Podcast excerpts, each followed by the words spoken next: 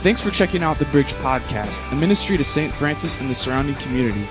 It's not a mistake you are here. We pray God speaks to you today.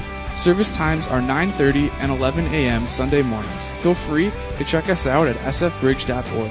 Have a life-giving week.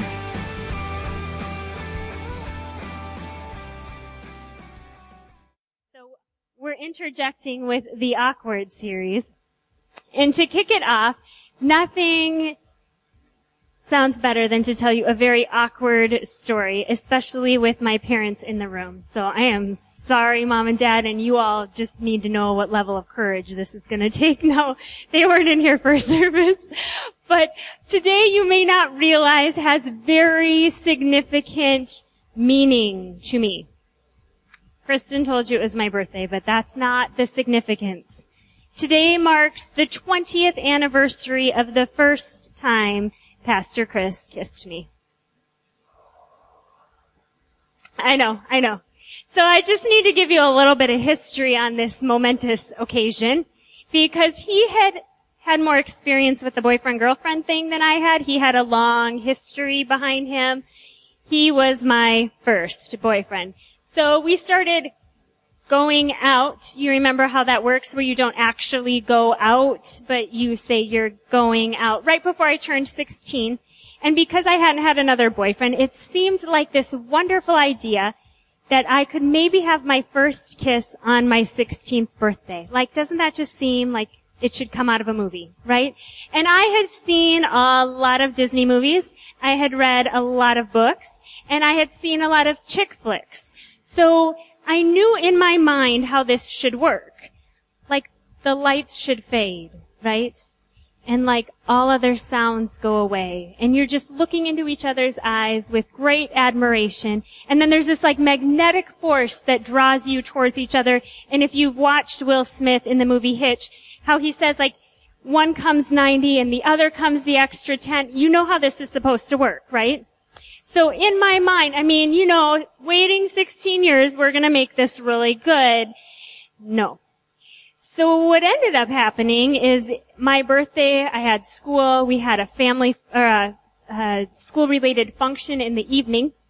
One of my wonderful friends offered to give Chris and I each a ride home to our respective houses instead of um, riding home with our parents, which was very sweet of her.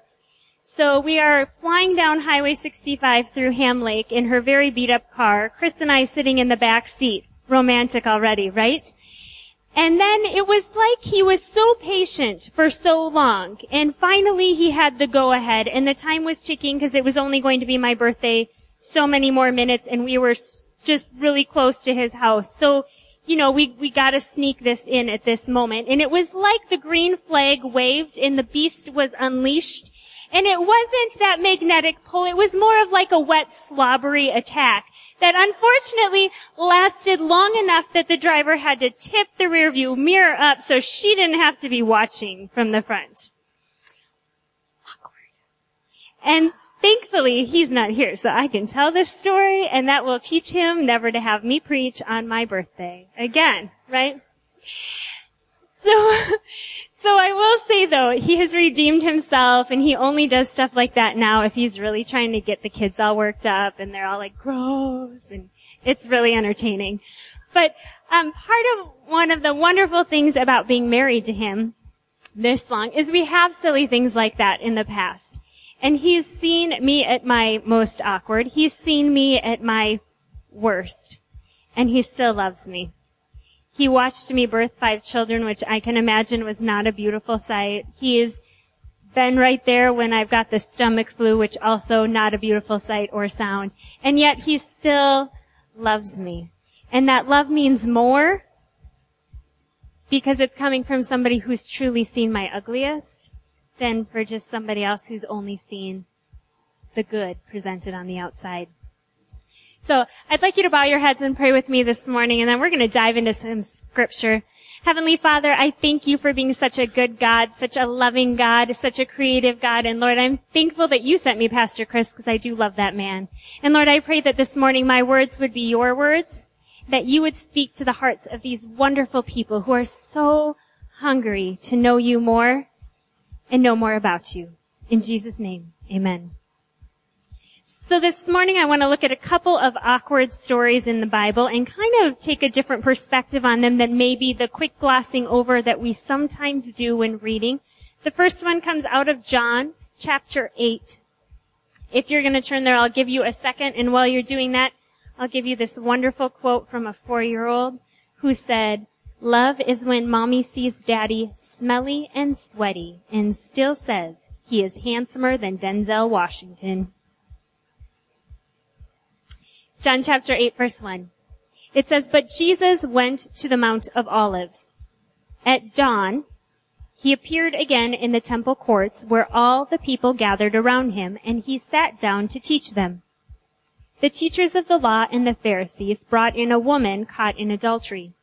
They made her stand before the group and said to Jesus, Teacher, this woman was caught in the act of adultery. In the law, Moses commanded us to stone such women. Now what do you say? Awkward. It's just after dawn. She's caught in the act.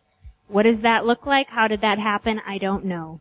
But she's drug out this woman who is a convicted criminal according to the religious laws, drug in front of all these religious leaders and priestly perfect people, and in front of Jesus, completely exposed, possibly physically exposed, we don't know, but completely exposed for her sin. A little bit embarrassing, a little bit humbling, would you say? And they're holding rocks ready to end her life. If we turn back a little bit to John chapter 4, verse 15 me give you a little bit of history on this section. It says that Jesus was traveling through to a town called Samaria, and he didn't have his cooler pulling behind him filled with water bottles for the journey, so he was getting a little bit thirsty. And he stopped at this well in land that they said was once his great great great great great great great granddaddy Jacob's. And Jacob had dug a well there. And while he's sitting by this well, a woman comes with a bucket because she's going to get water for her family. And he asks her for a drink. And the woman says, what are you doing talking to me? You're a Jew and I'm a Samaritan woman. Now there's a lot of history behind the Jews versus the Samar, the women from Samaria or the people from Samaria, but we're not going to get into that. But it's still the kind of concept like, you are black, I am white. Not exactly the same, but you know, like we're not going to associate with each other.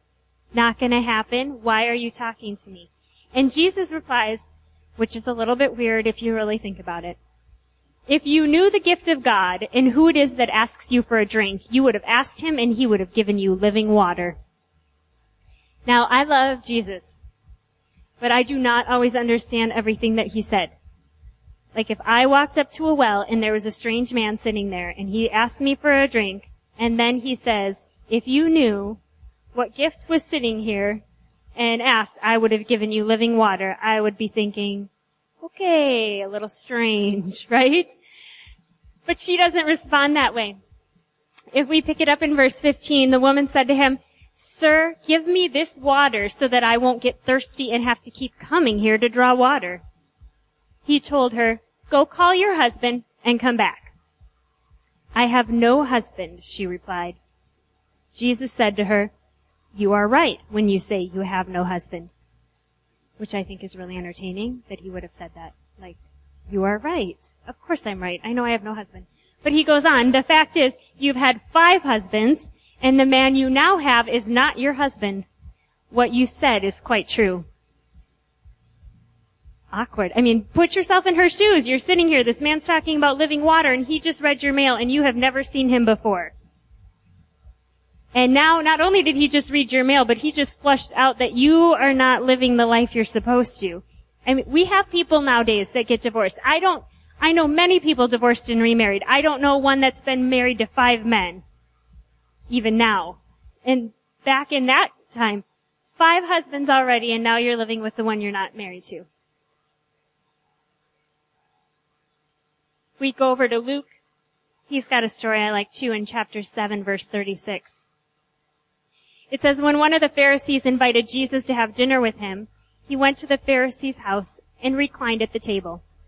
A woman in that town who lived a sinful life, some say was a street prostitute in some of the translations, but a woman in that town who lived a sinful life learned that Jesus was eating at the Pharisee's house.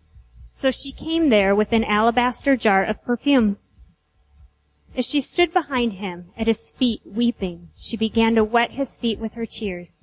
Then she wiped them with her hair, kissed them, and poured perfume on them. When the Pharisee who had invited him saw this, he said to himself, if this man were a prophet, he would know who is touching him and what kind of woman she is, that she is a sinner. Okay, so let's think about what this really looks like. You decide to invite all the pastors in St. Francis over to your house for dinner. Pastor Chris is coming, Lon Bjornrud, the pastor from Trinity, the pastor from St. Francis Baptist, some really spiritual leaders. You're all having dinner. In walks a prostitute. Walks over to Pastor Chris's feet and starts kissing them. Awkward, right? Uh, what do you do with this unexpected house guest? I mean, really, like this is, this is what's happening here. Now I want you to notice there are three scenarios that all have a woman involved. And men, that doesn't mean you're off the hook. Cause let's be real. The sin we're talking about in these three cases is all sexually related sin. Which means there was a man involved, though we don't get his name or his face in any of the stories. But what I want you to catch about these three women is that they were all very exposed. It was clear that they were sinners. Jesus read their mail, he looked at them and he saw all the crap. He saw the worst. He saw the sin. But then what did he do?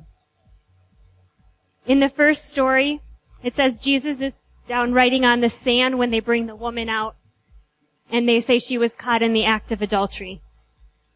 And Jesus says to the Pharisees, whoever is without sin, you throw the first stone. You see, back then that was kind of a common form of execution, kind of like uh, we have the firing squad of today. So everybody participates, but nobody knows whose stone or whose bullet is the one that actually did the deed, so that they're all blameless. But still, the execution happens. And one by one they all realize that they are just as guilty. Maybe they didn't commit adultery, but they have some kind of sin that nobody else knows about even though they look good on the outside. And one by one they drop their stones and they walk away. And Jesus looks up from the sand and he looks at the woman and he says, what? No one condemned you? She says, no one. And then he says, then neither do I condemn you. Go and sin no more. If you read the rest of the story about the woman at the well in Samaria, ooh, sorry. She leaves the well and leaves Jesus sitting there, races off towards home, grabs her husband, or her not husband, and her whole family and brings them to meet Jesus. And Jesus speaks with them and their lives are changed. If we read the rest of the story, where they're having dinner at the Pharisee's house, in verse 40. Jesus answers Simon, Simon, I have something to tell you. Tell me, teacher, he said. Verse 41. Two people owed money to a certain money lender. One owed him 500 denarii, the other 50. Neither of them had the money to pay him back. So he forgave the debts of both. Now which of them will love him more? Simon replied, I suppose the one who had the bigger debt forgiven. You have judged correctly, Jesus said. Then he turned toward the woman and said to Simon, You see this woman? I came into your house. You did not give me any water for my feet, but she has wet my feet with her tears and wiped them with her hair. You did not give me a kiss, but this woman, from the time I entered, has not stopped kissing my feet. You did not put oil on my head, but she has poured perfume on my feet. Therefore I tell you, her many sins have been forgiven, as her great love has shown. But whoever has been forgiven little, loves little. These three women all have this very, this, this sin that we would all call sin. I think we would all agree if we put ourselves back in that Bible time now, the world has changed, so we can gray things out and change our rules. But if we put ourselves in the Bible time, I think we would all agree that that culture would have said that is sin. To be with another person's spouse, or to be, uh, a prostitute. That is obviously sin. But there are so many things that those Pharisees were sinning, ways they were sinning, that maybe aren't so obvious. Maybe it's the judging of others. Maybe it's the pride. I don't need God. I can do it on my own. And God was saying like, it's still sin. They may not appreciate my forgiveness as much as the one who knows that they know that they know that they're a sinner, but it still is sin. And he forgave that woman. Now I told you there's a, a man involved in each of these cases, possibly more than one in each of these cases, and we don't see or hear from them. And what I don't want you to do is get caught between that was the woman and that was the man. I want you to catch the difference between that sin was revealed and repented of, and this one was still hidden.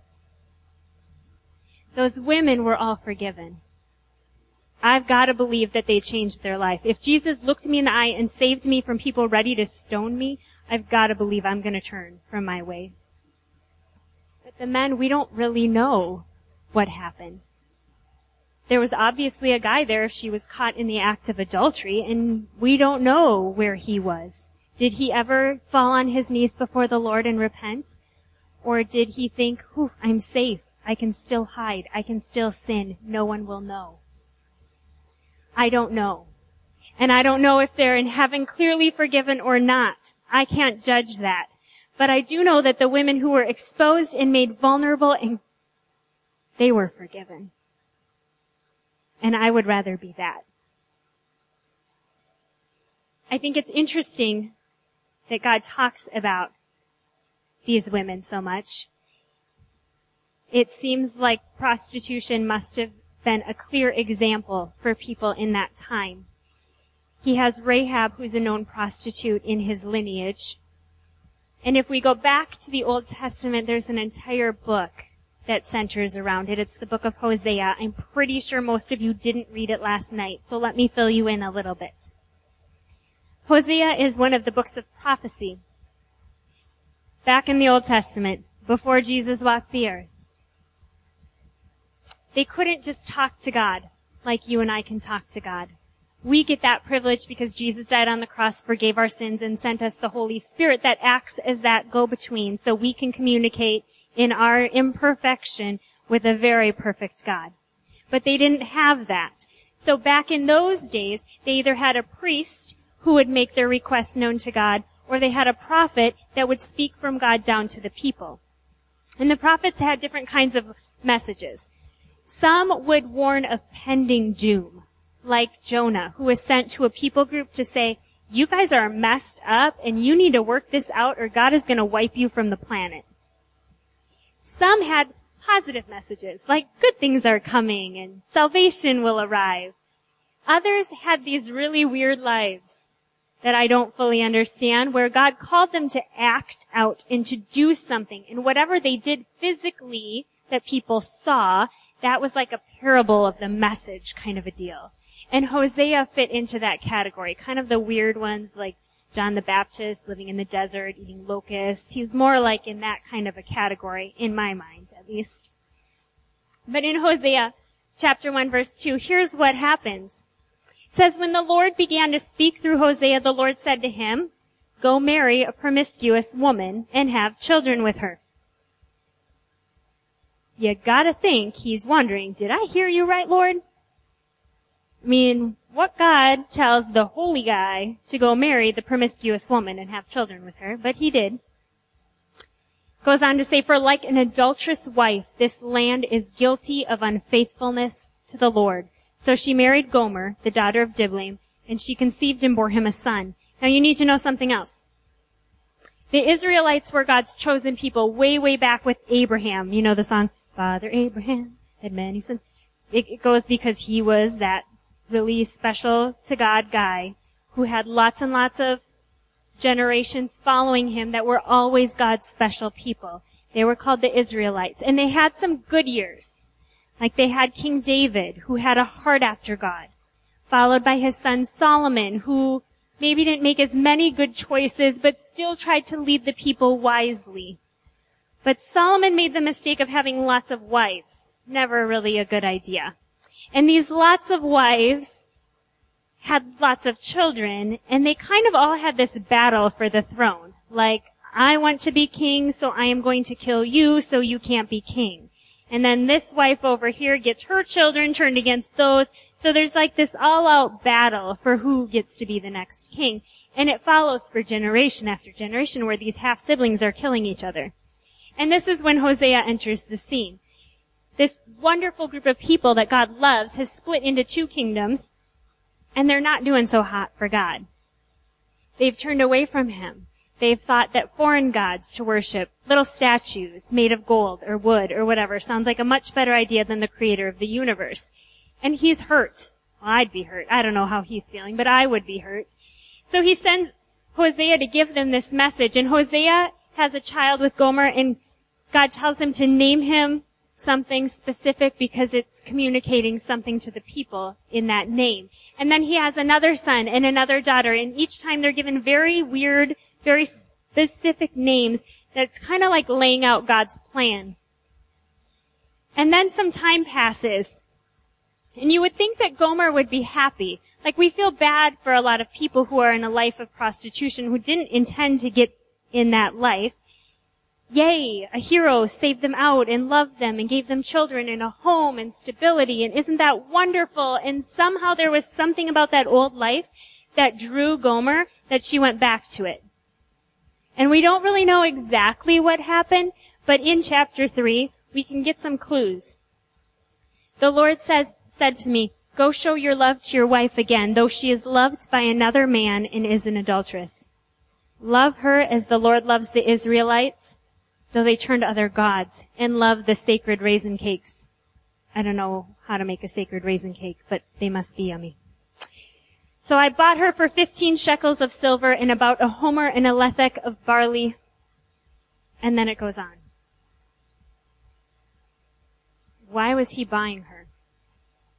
She was his wife. I tend to think that something about following that sinful path again led her into a state of slavery. Into some kind of bondage that she couldn't get out of on her own. And how do you feel as Gomer? The man who took care of you, who provided for you, who actually probably was the first one to truly love you. Standing there when you're on the auction block and buying you back. What would that do to your heart? What did that do to her heart? And what should that do to my heart? Because we're just like Gomer. We see something and we think that looks better. And we make the sinful choice because it looks better at the moment. I mean, really, it's easier to think that thought or to go there. It makes you happy for a second. And then we find ourselves in this place of bondage that we can't get back out of. And then this heroic God comes back into the scene and buys us back even though we should have been his already. What beautiful, beautiful love.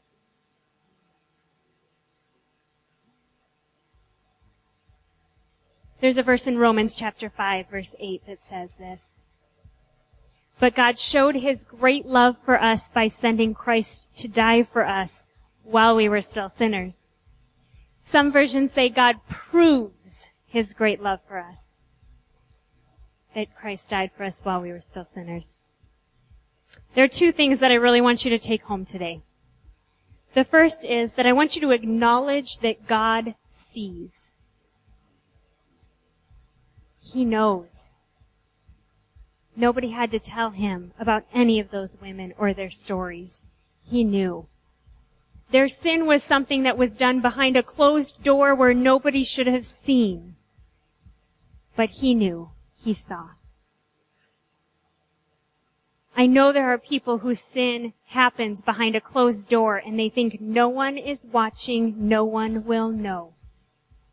He knows. most of my sin doesn't happen in an outward way. A lot of my sin happens in my heart or in my mind where nobody else should know. They don't know I'm thinking that. But he knows. What would it be like if he were standing behind that closed door in that room next to you? What would it be like if he were reading your thought and the sin that you thought was fine because nobody's going to find me out, nobody's going to know, isn't so secret? He knows and he sees. But the beautiful part is that that should not lead me to feel guilty and weighted down. That should lead me to feel more blessed. Because the second thing you need to remember is he loves deeply. It's in that ugly, exposed, sinful state that he still sent Jesus. It's in that state that he looks on you and just loves you and longs for you to come home with him and leave those other ways. You know, sometimes we think that things won't be found out. But the truth always has a way of finding its way out. Uh, we told my daughter yesterday a great story from our past. I was pregnant in a trailer house in a land far away. And I had a hankering for large dill pickles. You know, the big ones you get at the state fair. I was pregnant. It happens. So we had the big mega jar from Sam's Club or Costco or whatever in the fridge. And one morning I opened the fridge to get breakfast, closed the fridge, was doing whatever, and I turned to Chris and I said, did you have a pickle last night? Because these are my pickles, he doesn't really eat them anyway. And he was floored. He's like looking for where the hidden cameras are and how I'm monitoring my pickle stash because it is a huge jar and one was missing and I knew. And he is still bothered by this. This morning, actually, we talked about his midnight snack last night while I was asleep. Should have been a secret. But the empty lunch meat package in the top of the garbage can and the plate by his bedside with mayonnaise smeared on it was a good clue to me that a sandwich was had. So I can play detective and I can figure out his secrets that he thinks are unknown. God doesn't even have to do that. He already knows. Worship team, you can come up, get ready behind me. They're gonna play a song and we're gonna stand and we're gonna praise an amazing God in just a moment. And I want you to praise Him with your whole heart. But if you have junk in your life where you need to just take a moment and acknowledge, Lord, you're seeing my junk anyway. I'm sorry for it. Or if you need to just pause and really appreciate how deeply He loves you in the middle of your junk and ugliest, then do that. And if you can't do that in this crowded room, later on today when you're out for a walk or enjoying the sun, take a moment. Talk to Jesus about the things that He already sees. And thank Him for the love that He wants to dump on you. And if you don't have a relationship with Jesus, Please come find any one of these faces that represents the Bridge Church. We would love to tell you how awesome he is. Stand with me. Let's. This has been a podcast of the Bridge Church. Have a great week. Stop in Sunday sometime and visit. If you would like to give, you can do so online at sfbridge.org. Have a great week.